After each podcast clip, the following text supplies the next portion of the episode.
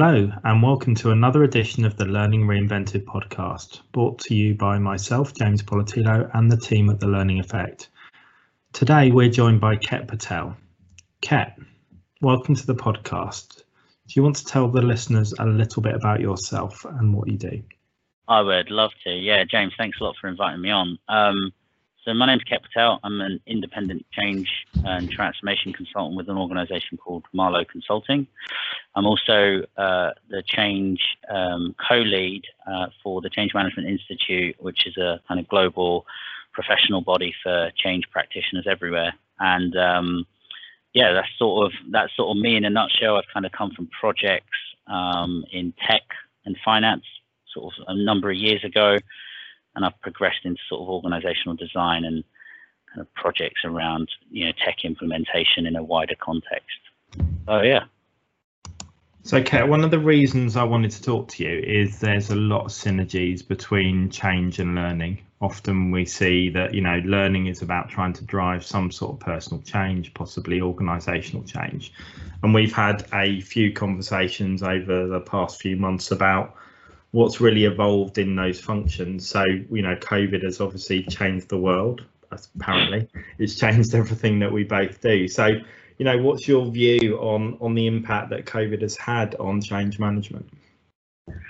Um, it's a it's a really difficult one. One of the um, uh, the we've been we've been talking to members quite a bit over the past six months of being in COVID. In fact, we've been weekly sessions with members just asking what do you think has changed.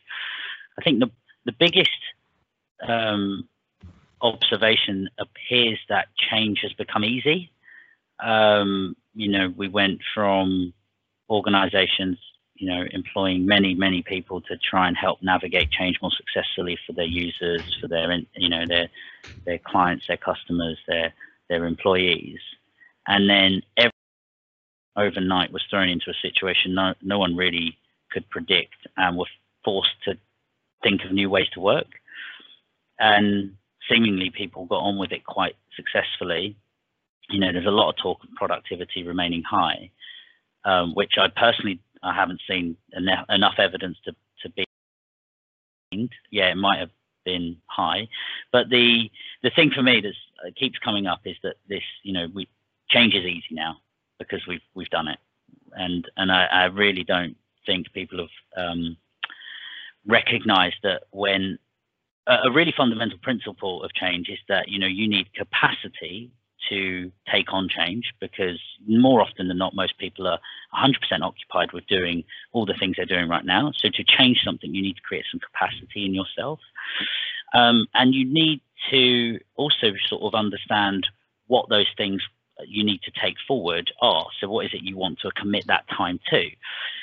And in when when COVID came about, everybody had time and everybody was given space to think about the change they need to make at home um, and and make work happen. And so it seemed easier than it was, and that's not what normally happens in an organization. You know, a small pocket of an organization is asked to change, whilst the rest of it continues to go hell for leather.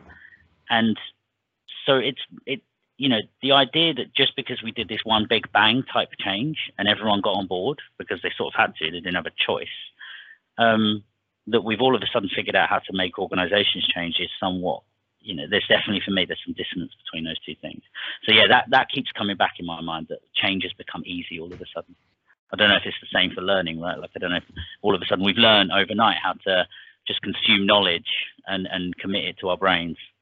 I think yeah, I think there's absolutely synergies between the two because you know if you roll back to the end of last year, so end of 2019, you know, a lot of learning still classroom based. A lot of it is still coming out to take time out of the classroom. A lot of the learning profession is against online learning. You can't possibly achieve the same things. Mm. Now, suddenly, people have been forced into that space. So, you know, you can no longer, or you could no longer go to a classroom to digest information. You could no longer fly people around the world for your induction. So, how are you going to do those things in a different way? And it's suddenly forced everyone online, and people have become an expert or a supposed expert within what they do. So, you know, you've got face-to-face trainers who now have flipped all their materials onto Zoom and are now experts in putting online learning programs together. And that's at that, that's done, that's dusted. We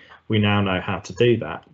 And I think, you know, you talked about the the the time and the space. It's it's interesting when lockdown happened for for those of us who didn't have to go in and, and do real jobs, you know, some people have continued working in healthcare or the police or other functions throughout. But those of us who almost had that month, two months where everyone said they were being busy, but I think people were being busy trying to work out how they did their job, not particularly productive. And so that that possibly gave us the space to learn how to, you know, do an online conference call or a Zoom meeting or put together online materials. But I don't think it's fundamentally changed what we do. And I think one of my concerns is that we roll out of this and sometimes in a crisis you put on a sticking plaster or, yeah. or you find you find something that's going to work for a period of time now you know is this going to continue are we going to find a different balance whatever happens next i think people sometimes think we've done it it's the right thing i don't think enough people are actually looking at what is it that needs to evolve, what does need to change, rather than just tick a box. We've now fallen into a nice, comfortable space of some online materials and Zoom without really questioning whether that's good enough. I think that's a really interesting point as well, right? Like this, how easily we slip into this sort of tick box exercise of, well, we've done it now, right? Let's just so so let's just roll it out more. Let's just do more of this stuff. And we like one of the things I, I was quite interested by uh, an observation um, that was made when I was talking to some members uh, a few weeks ago, where it was like we sometimes forget to recognize what isn't changing and what is really valuable and we should keep. Like you don't have to throw everything else that we used to do away. Um, and and one of the things that I keep coming back to is I'm a hugely sociable person, and I have rarely, I've hardly met the amount of people I would normally meet in six months and catch up with face to face. And it, and and I don't know if you agree, but like I personally learn best when I'm sort of throwing ideas around with someone in a face-to-face way. I love I love stick notes. Like I love having to kind of touch and play with things and push stuff around. And I and I get you can do it digitally. I'm not saying that that doesn't have value. Like it, it can save huge amounts in travel costs and things like that for companies. But what I'm saying is there's there's still value in it. Like that human connection around curiosity and an idea to drive new ideas. Like for me, it's like it's just it, you don't I don't know. I don't get the same feeling from from taking this online, and maybe it's that I've not been in the right things, but I still feel like I'm holding fort. I'm holding fort with these ideas um, around doing stuff digitally and virtually. But I do I do want to create the space where we come together physically and we talk about stuff and we really do sort of connect not just about the idea we've come to talk about but also around you know other parts of our lives as well what we've been up to what we're doing you know seeing people that you know two dimensions is great. I get to see people but it you know it I, I you know i want to be around other people because you can some you know feeling that energy is is important you know especially when you're getting new ideas or you're learning you're consolidating stuff or you're struggling with something. Um i think being able to feel that from other people is quite an important thing. And even that feels a bit wishy. I know that sounds wishy-washy, right? Like, and everyone sort of says about change management that it's a bit, you know, like it's a bit, it's a bit art more than science. It's a bit emotional. It's not. There's some really practical, physical stuff you have to do, right? But it is about motivating behavioral change, right? It is about engaging with people in a way that wants makes them want to do something differently. And I don't think you get the same you don't get the same output always, I think, if you're just gonna solely focus on a virtual environment. But I have seen some great courses that do. So yeah. I think I think it's an interesting point because if you look at, you know, people choosing one or the other. You know, this has almost forced people to experience online for good or for bad. Some people really like it, some people it's their natural space, some people are putting up with it. You know, at the beginning, lots of us were doing it in an environment that wasn't entirely ideal, but as, you, as this sort of settles down, you know, it, it's getting that balance between using that face-to-face time maybe because it's more restricted or, or not there for quality time and maybe not you know ignoring that. And that can be inside or outside work you know. Is your face-to-face time sat when you're on the phone ignoring your family? You know you've probably had enough of your family now after months and months and months. But you know again when we when we go you know when you get those days now with your colleagues you know it is about that you know those face-to-face moments about that social connection about that collaboration. It's maybe not going in and well sometimes it is just being able to sit there and you know shout across to your colleague what's this? or can you just pop around and help? And i think there's there's bits that people have really missed. Something that i that has made me think about it about something in in what we've been through is often where you're at the heart of an organization or at the heart of change or you're in a physical base you you think about those things because you have those physical touch points in the past or you know you still do. You have that opportunity to talk to someone but as we're working in a in a more connected world, a more remote world, you may have had colleagues all over the world, all over the country already wor- working remotely. And, you know, it, it's almost made me think a little bit about how good we are at engaging those people because sometimes if you're driving learning or you're driving change, maybe it sounds great where you are because you're looking at it from your perspective, but it's, it's certainly given me another perspective as to collectively what we see across the piece. And you know those people who are sat working remotely and we've been experiencing their lives for the last seven or eight months you know are the things we can learn about that? Or is there a happy medium or somewhere in the middle we can come back to? This I mean, maybe it's a question. I don't, I don't know if you make a distinction between sort of like consuming information right and learning like consuming information you can do anyway like we do it already our phones you know the radio TV. Like we're constantly consuming information. So it just feels like what we've done is we've taken the information part of training and we've enabled it to be consumed a different way. But what we've lost is the learning piece, the knowledge piece, the transfer, the re the the reinforcing of that knowledge to become learning and that's what I kind of see as the real tussle. Is like I've run so many events and I've been to numerous conferences, and I'm sure you have. The thing that always strikes me when I leave them is, so what? What am I going to do differently with this information? And actually, a bigger question: How many people do something differently with that information? If I was going to, you know, wet finger in the air, I would I would guess it was less than 10% actually physically end up doing something different from the information they got. So it just becomes more information. and, and, all we're doing is turning, we're, we're losing the opportunity with learning if we continue to push more of it online, I feel, to consolidate that. Because what does consolidate it is discussion. What does consolidate it is being around other people and sharing what you took away from it and maybe even coming back as a group and talking about that again. And I think, um, you know, like what I've, you sort of mentioned it in, you know, needing that time and space away from like whatever distractions you've got.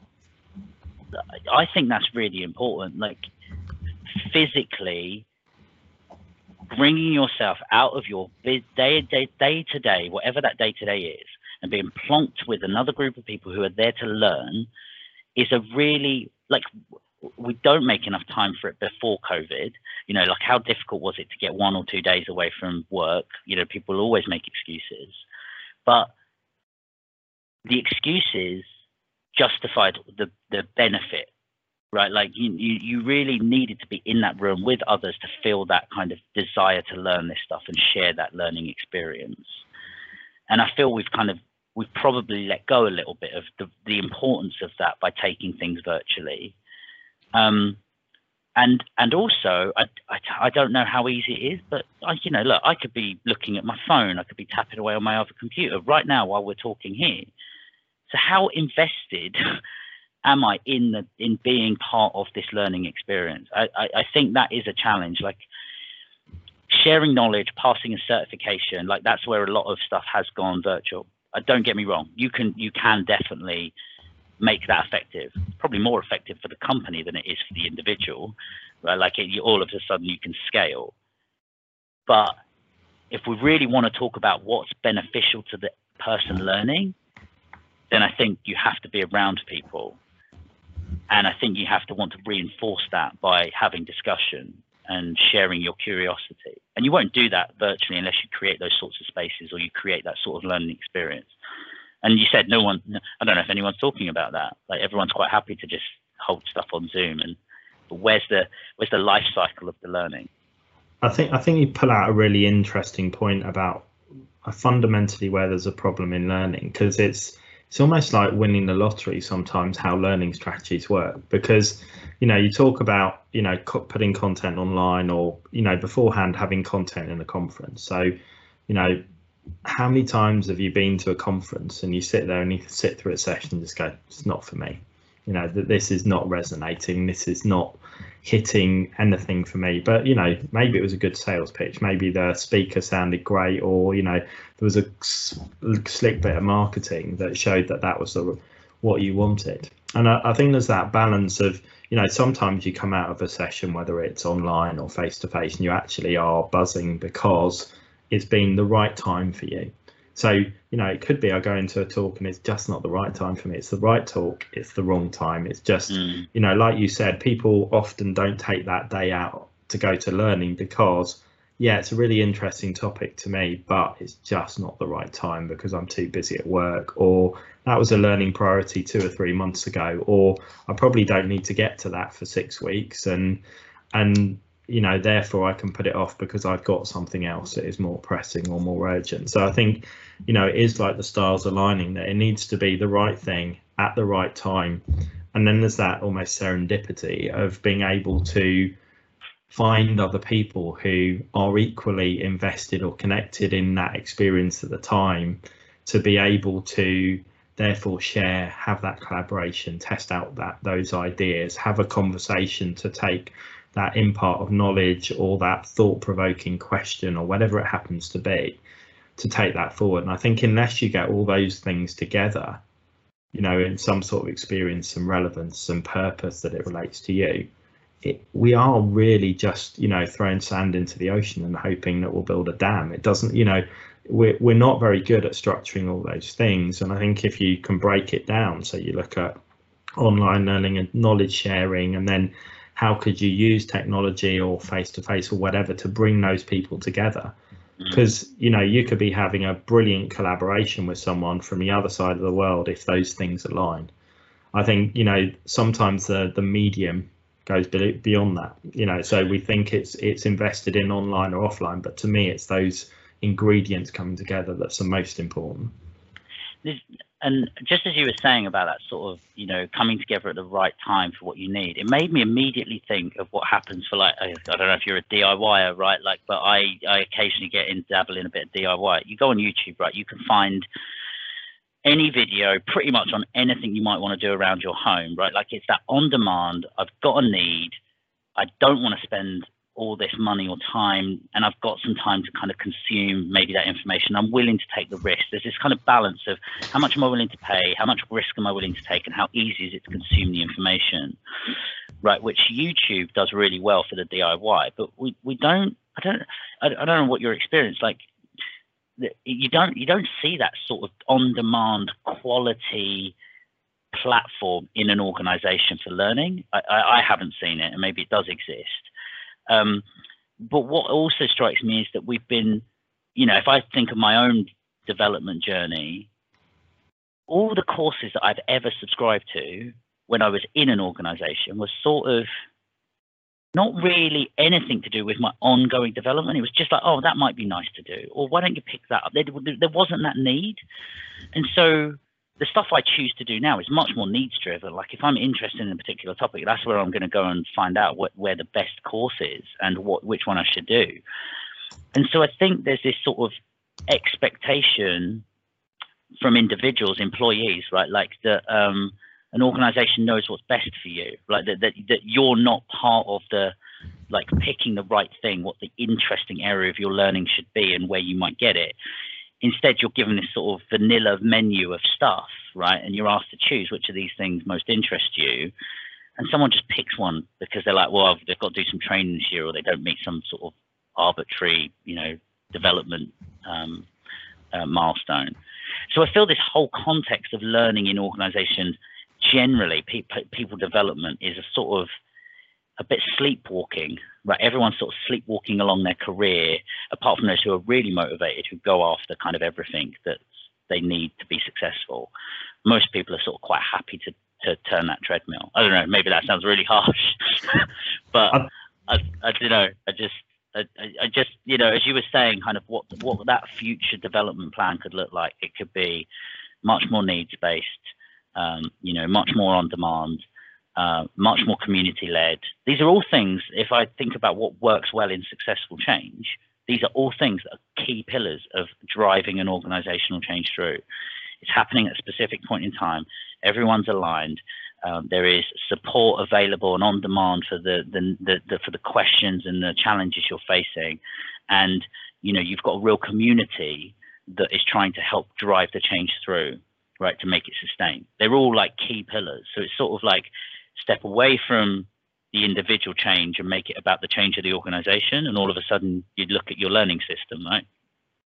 Absolutely, and I think if people are working through what they're doing in learning you know, having that vanilla menu and having something pushed down onto you because oh it's PDP time or you know it's it's compliance learning you know deadline that we all need to sit through and do some click click clicky learning it, it creates a, a culture where people possibly don't act as they do in the real world because it creates this passive consumption that I really can't get anything. I'm just I'm just fed this, and when I'm fed it, it's not particularly great. So, you know, I'll I'll just go through the motions. But like you said, outside work, suddenly, you know, you've got a DIY problem. You're stuck in the middle of nowhere, and you need to change the tire on your car. You've got an immediate need. The same in change. If you're trying to passively push out a change to people who see see no problem in the first place, no real benefit of the solution that you're pushing to them and other things that are more important. You you already know you're on a loser. Yeah. But you know, so many of our learning strategies appear to be in that place rather than turning around and going, it's probably not someone in the learning team who knows the answer. I mean, it certainly isn't in most learning teams. You know, sometimes you've had learning people who've been the expert in their field, so they go in to become the sales trainer because they're great at sales. But more often than not, the best person you need to learn from is your sales colleague who's you know somewhere else in the organization who's recently faced that similar challenge or is actually facing that same challenge at the at the same moment as you are neither of you know the answer but you're going to put your heads together and you're going to try and come up with something and to test and you're going to learn and you're going to you know improve as you go and you know i think that those things naturally happen in an organizational change project I think, where they're successful. Uh, you'll, get, you'll, you'll, you'll get me right. they don't always happen. They don't naturally happen, right? Like uh, it, it, it requires quite a bit of effort. But no, you're you, you you're spot on. You're spot on. I um I didn't mean to cut you off. Sorry, you, you're sort of in the in the throw of quite a poignant moment. Oh, I was I was just literally going to say. So you are, you know, you in a change project you would think that there is some element of the project bringing people together who are invested in it. Therefore, there's some purpose. They're mm. treading uncharted ground, which most learning is. It's uncharted ground. You know, your the context of learning is oh so important. So some online materials that come out and and push there need to be contextualized.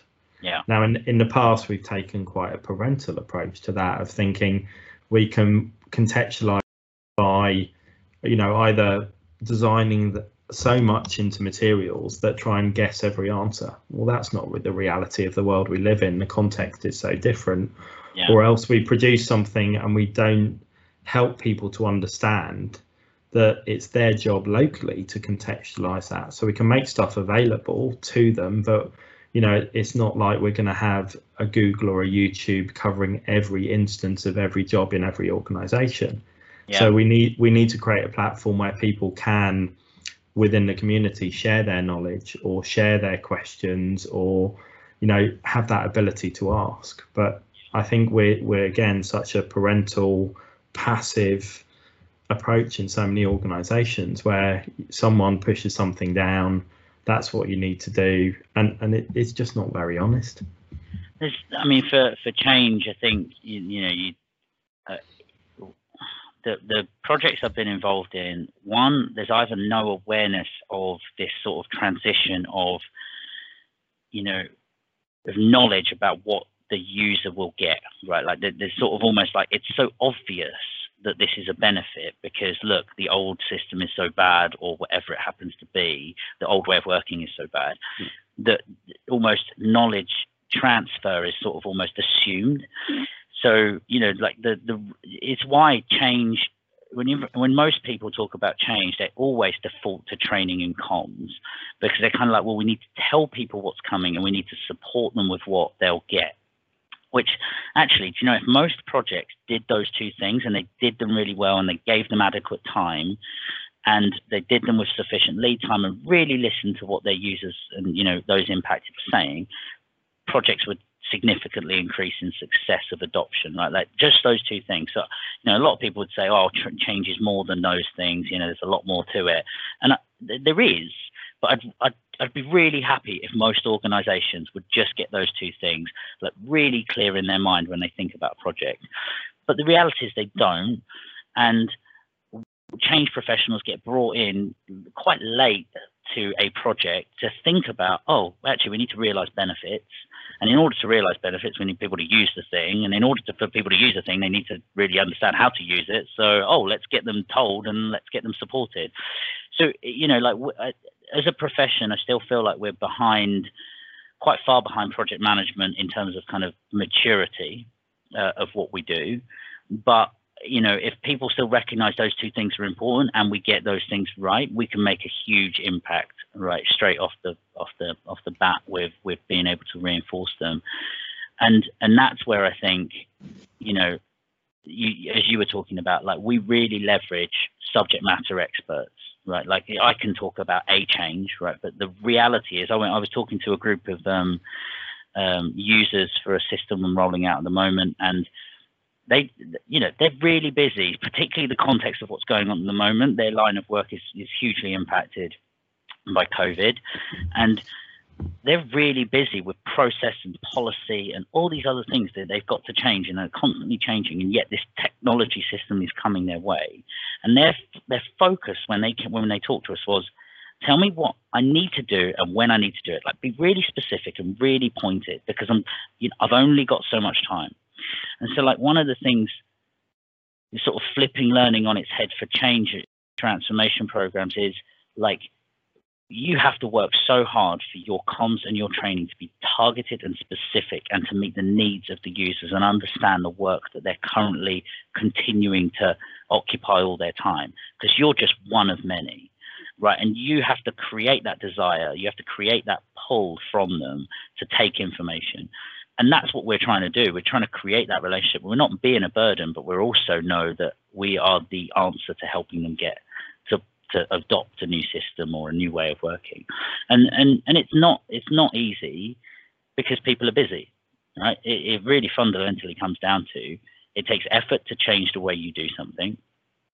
Um, it takes motivation, and those two things, when you don't ask for them, are very rarely natural, right? You have to create that desire. So, so you know that's you know for us, it's it's not an easy slog.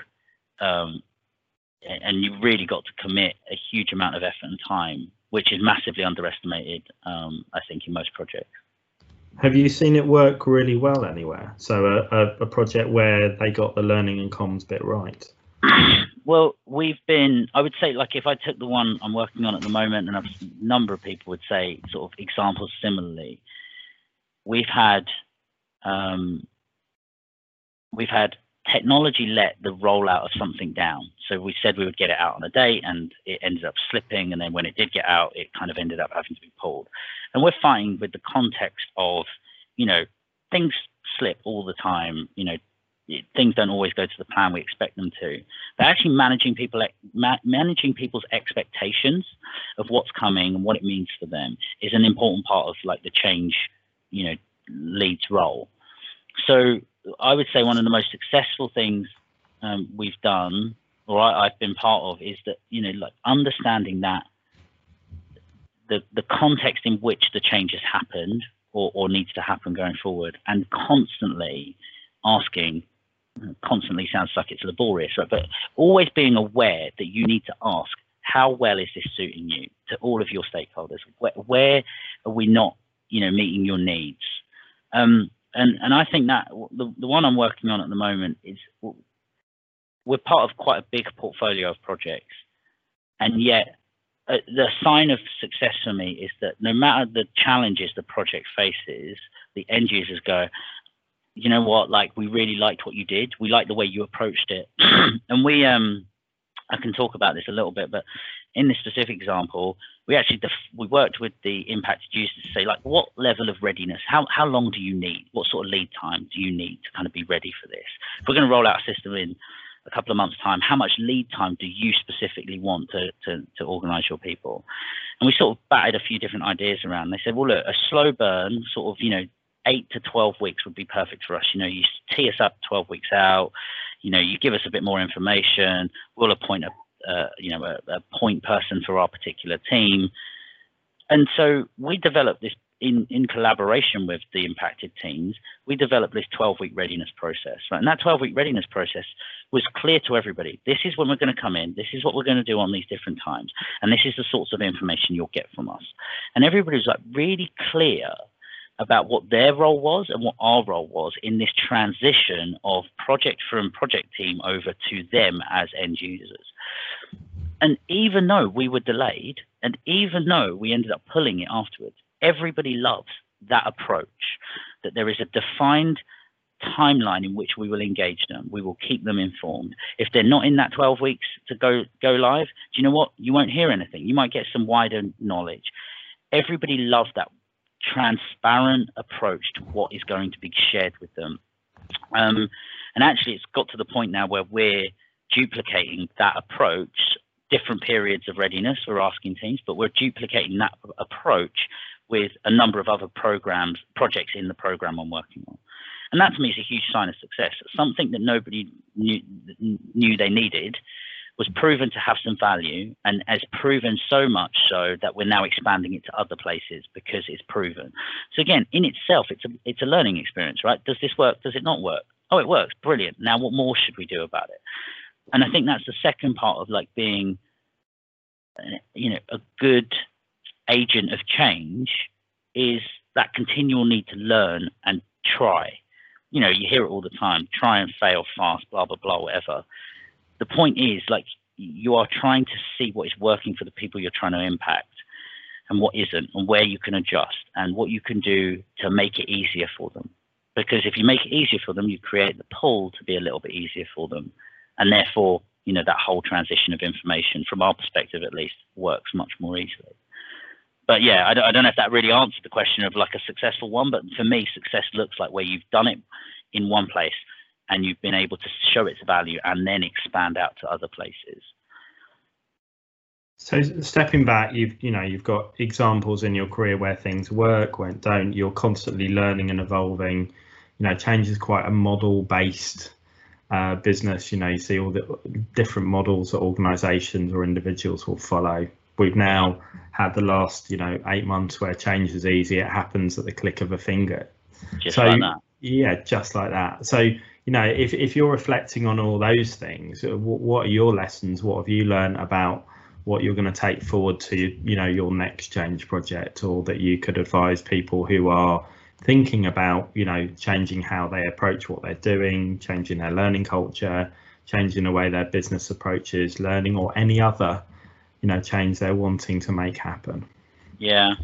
I think i've always had a bit of a love hate relationship with with models um, right i think the only people that genuinely enjoy talking and debating about all the various models that exist in change are change professionals you, you know if i went and talked to joe blogs on the street hey there's a model of change you know it can help tell you about how to navigate most people wouldn't really care. If you took that to an organization, most people wouldn't really care. So I think there's a tendency for us to get caught up in the theory and the models and then and then try and use them to sell the value of change. Whereas what this period has reinforced for me is that there are always problems that an organization faces, and they're numerous. You know, wherever you go, you can go and speak to anybody in any organization. There'll be operational logistics, lots of different, you know, cultural issues. And all of these models, frameworks, tools, techniques, knowing them is a means to being able to help a client solve a problem. They don't need to know the detail. What they need to know is that the problem can be solved. So where models, frameworks, tools come in is it gives you a, a, a range of things to try and help fix a problem. Where you go into an organization and you take one tool and you keep doggedly reapplying it independent of what that you know that client is going through what the outcome they desire is just because it looks and feels the same is where you kind of get frustration i think that you kind of you know, really cause to some extent change management sometimes to have a bad name or, you know, change practices to have a bad name or a model to have a bad name. So I think, you know, if you're if you're a practitioner and you've got a tool bag full of these different sort of models, the hardest thing is figuring out which bits of what model are going to be needed. And in order to do that, you have to have a conversation with the client and understand what some of their challenges are and some of that might be about selling and, and, and, or at least positioning how some of these models can help. But the one size fits all, I, have never bought into because it's just never, you know, no no area of your life does one size fits all unless it's a hat. Um, just for me, that's where like it falls down. And I think what, I most love about kind of models is that they, with a lot of learning, for me, it's about having a conversation, having sharing different views about what you think is happening. And in order to do that, you need some, some sometimes a common frame of reference. And so models and frameworks are really useful for that. A common frame of reference you can talk around. Um, so again, everyone probably now knows Kubler-Ross, right? Because it's been shared a, a, gazillion times over the past, you know, six months about you know the emotional journey we might go through when we experience change.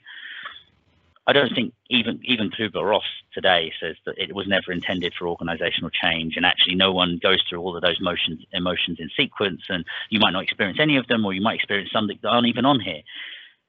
It's not the point as to whether it's fact. It's the point you can have a conversation with someone to say, look, you know, we all experience emotions when we're going through change, and one way of thinking about it is this sort of you know curve of you know sort of you know your energy levels or your emotional state and, you know, does it help to talk about where you are on this? And if it does, maybe we can have a conversation around that and how others are feeling about it and what they've done to deal with that. Because that's how you get real change, right? Like when you can, can connect to the thing you're struggling with and you can talk to others about um, how you might navigate it and what practical steps you can take. You know, the, the change curve is not going to solve everybody's problems, but it will allow you to have conversations with other people that might share some of your thinking. And I think, you know, this is what tools and methodologies sort of are helpful for. They're not to describe fact, right? Like no organization works like, you know, Kurt Lewin's model or all the other models that might be out there. So I think it's just for me, it's always been about a tool bag. Um, and no, you know, the real art, uh, uh, maybe the same in, in sort of learning circles, is the real art is knowing which one to use when. What is learn is virtual learning right for this thing is physical learning right for that thing um, do we want to you know do a workshop uh, where we bring everyone together and split them out into groups like all these different dynamics like they're all the art of committing learning to memory and turning it into something bigger than just knowledge right uh, or information should i say and turning it into knowledge. Yeah so that that i think i have a love hate relationship with models. Um, usually hate them when I'm talking to other people inside the profession, love them when I'm not talking to other people outside the profession. I think it's the same, you know, if you look at learning, you'll get people who, you know, turn up with their one way of delivery. Maybe the last few months has has changed that. So they're looking from a silo perspective of, you know, you've got a problem, I've got an e-learning course for that, or I've got a face-to-face, or I've got a leadership development pro problem because because that that's what their comfort zone is that's what their business is that's that's what their role in the organization is sometimes. You know their role is to be delivering leadership development programs. Doesn't matter if the presenting issue is not solved by that sometimes you get that as as mm. a solution.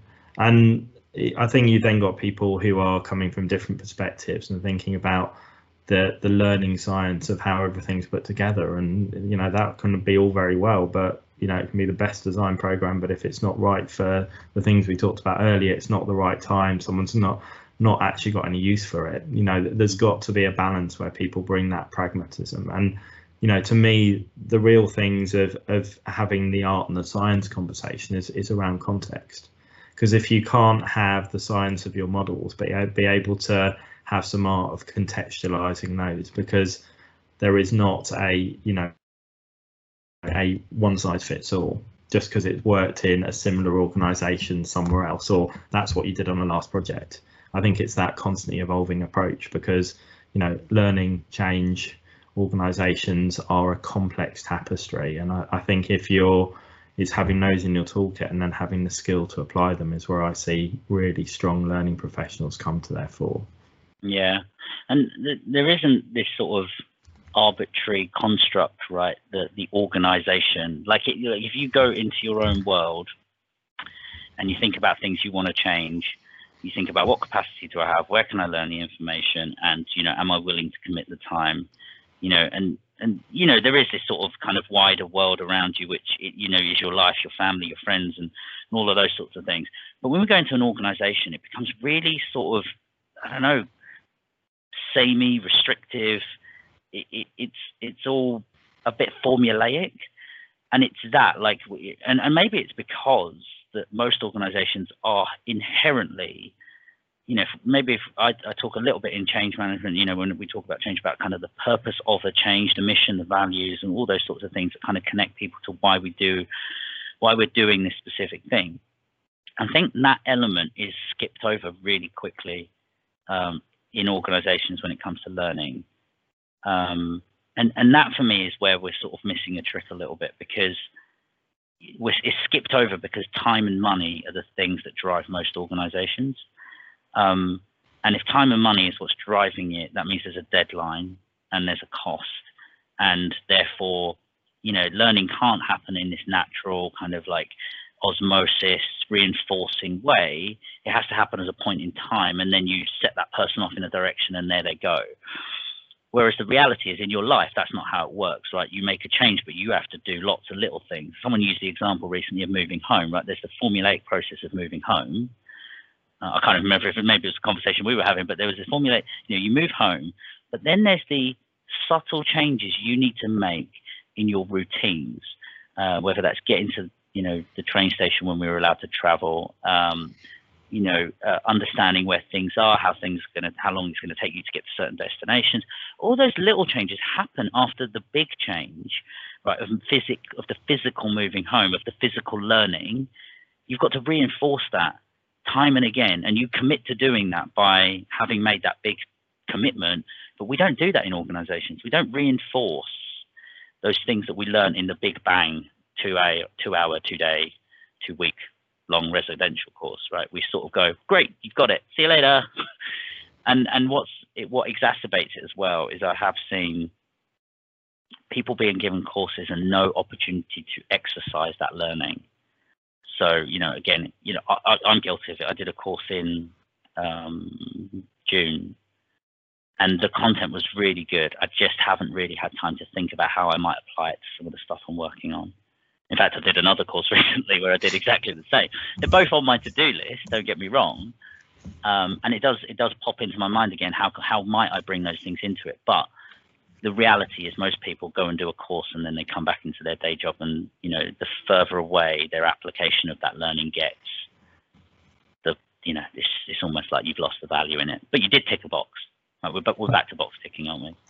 I think you know human nature is learning is always on your to-do list. It's just quite often at the bottom, and mm. it takes that emergency, that pressing situation, that real you know uh, moment where you think actually I'm I'm going to change. I, I want to get that promotion. I'm going to move there, or there's an opportunity there I want, and suddenly that becomes it becomes more urgent. You know there there is a very small percentage of the population who learn for the love of learning. You know, I mean, we might all like consuming knowledge and knowing things, but really, you know, to go and suddenly decide I'm going to learn to do something requires commitment, dedication, passion.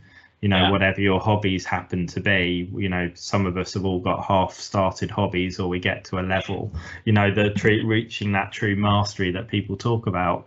People reach the level that that's right for them. You know, a level of enjoyment you know, and even going back to your, you know, your house moving analogy, I think when we go through change, sometimes we do the big structural change, we take them through, and then we land people in that bit where actually no one's thought about where you're going to put everything in the kitchen, or the understairs cupboard yeah. doesn't quite work, or the nursery's 20 minutes in the wrong direction to the train station. So how are you going to make those logistics work? Yeah. And those are the things that afterwards you start to go, now I understand that. Now I'm in the real element. And that's sometimes where you know you've got multiple people facing the same problems and not sharing their answers or trying to help each other or you just leave people in the dark and you walk away and go we've declared victory. Yeah. and someone's there still trying to work out how they do those things. And you can go back you know some people be very good at solving those challenges for themselves and yeah. other people are still going actually i'm walking five times around the kitchen to make a cup of coffee because i've not got that mindset of being able to go well that's how they train me on the system but maybe yeah. i should do this or it should be a tweak or there's an, another process or the existing process we use with this system in now needs a tweak in my job role that no one else thought about and it's it's all of those little things that can cause fatigue or even just you know next time something comes along because it may have been perfect, but that person on the end goal isn't given permission or doesn't have that drive to actually go, I'm going to fix that myself. And I don't know if you, I mean, the idea of, you know, lots of people talk about the, the kind of learning culture in an organization. Um, continuous improvement comes up a lot. The reality is, is very, I've never seen any organization unless they are genuinely like quite small you know, like 20 people, 50 people maybe, where that could possibly be the DNA of the organization. And so obviously as that grows, it becomes sort of really, you know, sporadic. It's, it's kind of leader type stuff. You know, you kind of instill in your people in small pockets in an organization that that's the way you can be effective. And that, you know, even again, going back to that example of the, of the house, like, you know, like, where's the support? Where's the time? Where's the um, the the the space for people to kind of think, okay, well, now I'm here. What else is changing? What support? What did we not think would happen, and now I have to deal with? And where's the capacity for that? So yeah, so this notion of sort of like having, uh, you know, a mindset of continual learning it's just not embedded in people when they go through their their careers. And you know, by saying it doesn't mean people naturally they, might naturally get it. They might, oh yeah, of course. Why wouldn't you be like that? Um, but the reality, like with any change, is it's actually quite time consuming to implement it, and it requires quite a lot of dedication. It quite it requires quite a lot of energy. So, you know, it's really important to support people going through that process um, and good leaders do this naturally, and organizations with good leaders benefit from that. But the reality is, leaders that have gone through sort of that old style of like consume knowledge, consume information, you know, that's relevant to kind of getting the next step up, that doesn't create sort of people who have a learning mindset, right? Like it creates people that have a sort of goal objective mindset, which is very focused on moving up in an organization. So it's very, it's got very narrow focus. Um, so yeah, I think like I, we we talked quite a bit a while ago. We did a study, and there was sort of talk, quite a lot of talk about the need for change practitioners to be resilient and reflective in their sort of key behavioral traits. Resilience because you know you will deal with challenging situations, and you'll need to come out the other side um, having navigated it. Uh, reflective because no doubt there'll be stuff you'll have learned through that process which will stand you in better stead for the next time you are faced with that. And those two things, you know, call out for great kind of not just change practitioners, but tr- great change agents, great change leaders, right? Like those two things really stick out, and they make they kind of make sense, but they're sort of backed up with a little kind of straw poll of, um, of people we surveyed, which had this sort of quality of um, assessment of being good practitioners by the work they've done through their clients. So client feedback. Yeah, really interesting kind of dynamic. But that learning culture always gets me. It highlights to me at the moment is I don't know how we're catering for that on the job experience. Like it's okay for me as someone who's an experienced kind of person working in offices and joining new teams sort of, you know, regularly um, to figure out how to make that work virtually. And because I know what I'm doing, I can go in and I can kind of do that. But if you're graduating from university and you're having your first job, right, and that that kind of like learning by doing and just asking that question like that for me is I, I, don't know what the replacement to that is and i don't maybe you know again maybe a more digitally native um, you know, mindset is open to that maybe that way of learning is fine. But for me putting myself back in that position i'd be like wow i would really struggle with this way of working if i was trying to learn what i'm doing. Um, and so yeah that that for me sort of like there is there, there does need to be an evolution of some description right about how digital learning works for all ages. Um, and again, going back to it's not one size fits all, but who's doing the hard work to figure the balance out? And I think that's, you know, coming back to one of the points we talked about earlier, I think that's why it's not an easy flip to Zoom and some online content is because there are all of those contextual issues of, of what's changed in the working environment, you know, what's changed in our leadership, you know, it, you might have been a great leader in the office, but you're struggling now. What do you do? How do you find that balance? And yeah. you know, people will put online courses on, and you know, you cover lots of things, and there's been a wealth of well-being courses and various other things. But how are people evolving? How are we supporting them? How is that feeling right and comfortable for people? How yeah. how are we monitoring and evaluating that when you do your next big change project? And we may still still be in a similar situation to we are now how do you do some of those engagement things that you might have done in a different way? I think yeah. those are all things for us to learn as we as we go through and you know take the best of what we've done before and, and come back to the intent of what we're trying to achieve and, and maybe question ourselves because mm. maybe we didn't do some of those things so great in the past anyway you know maybe our leadership when we were face to face wasn't brilliant but you know now we're further away that could be even worse or it, it could be better who knows you know it, and it is it's really sort of unpicking what we're trying to achieve with each of those things as and and just trying to test ourselves and help people through those processes and and i think maybe you know like it's easy to see from from my perspective it's easy to see how these things can go wrong because i've seen organizations sort of call in change practitioners learning practitioners um, to help resolve something that was not previously thought about and is now critical to the success of a project. And so it's easy to see where like we could miss the opportunity to learn from this. But I do think we will. I think enough people are having the conversation. It's all about the scale, isn't it? Like there, there'll definitely be some wins to this, and people will change the way they think, um, the way they want to work, what they, you know, where they work, how they do their work.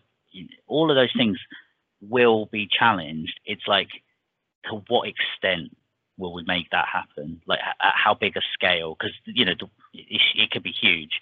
It's just we're fighting against probably want the the net the natural thing, which is people want to just get on, right? They want some sense of after such an upheaval, right? They want some sense of normality. They want to be able to go back to it, and you know there'll be organizations looking at like you know lots of in- loss of income needing to kind of recoup that so how can technology so there'll be lots of kind of dynamics at play which all come about profitability and kind of also getting the best out of your people and that's not an easy discussion to kind of manage and then you try and scale that so so i think all the we're, we're at the right time to be asking all these questions it's like how committed are people to really doing something different. That that to me is kind of like you know what you, discussions like this. It makes me think of what do I do more in my in my role. And I know you're on social media, so what do I do more myself in terms of the kind of posts I put out? All of these sorts of things are to try and spark other people to lead that sort of a change. Like how do we bat? How do we how do we take the very best of what we've learned, right, and combine it with what was already good, and come up with the workplace, um, you know, whatever version we're on, right 4.0 5.0 whatever it happens to be. But like you know like how do we make work work for people and still benefit organizations? That that is ultimately what change learning is is focused on. So Ket you know thank you very much for joining us today. If oh, people oh, do want to connect with you to find out more about the change management institute or or anything else what's the best way of them doing that yeah, so you can get hold of me. I'm on LinkedIn. I'm quite active there, so come and find me. Ket Patel um, is my um, the way my name appears on on LinkedIn. Um, yeah, so come and connect with me. You can also um, reach out to us at um, ketan.patel at changemanagementinstitute.com for any of the institute related stuff, and you can also visit the website um, change management changemanagementinstitute.com. Um, and then lastly, yeah, if you uh, if you're if you're in need of any uh, change advice, again, I've one of those two um, approaches, but you can also check me out at um, Marlowe Consulting. Um, if you just punch that into Google, you'll be able to find it pretty easily. And we'll put all of your connection details below the podcast as well. Thank Brilliant. you very much. Uh, cheers, James. It's been an absolute pleasure as always.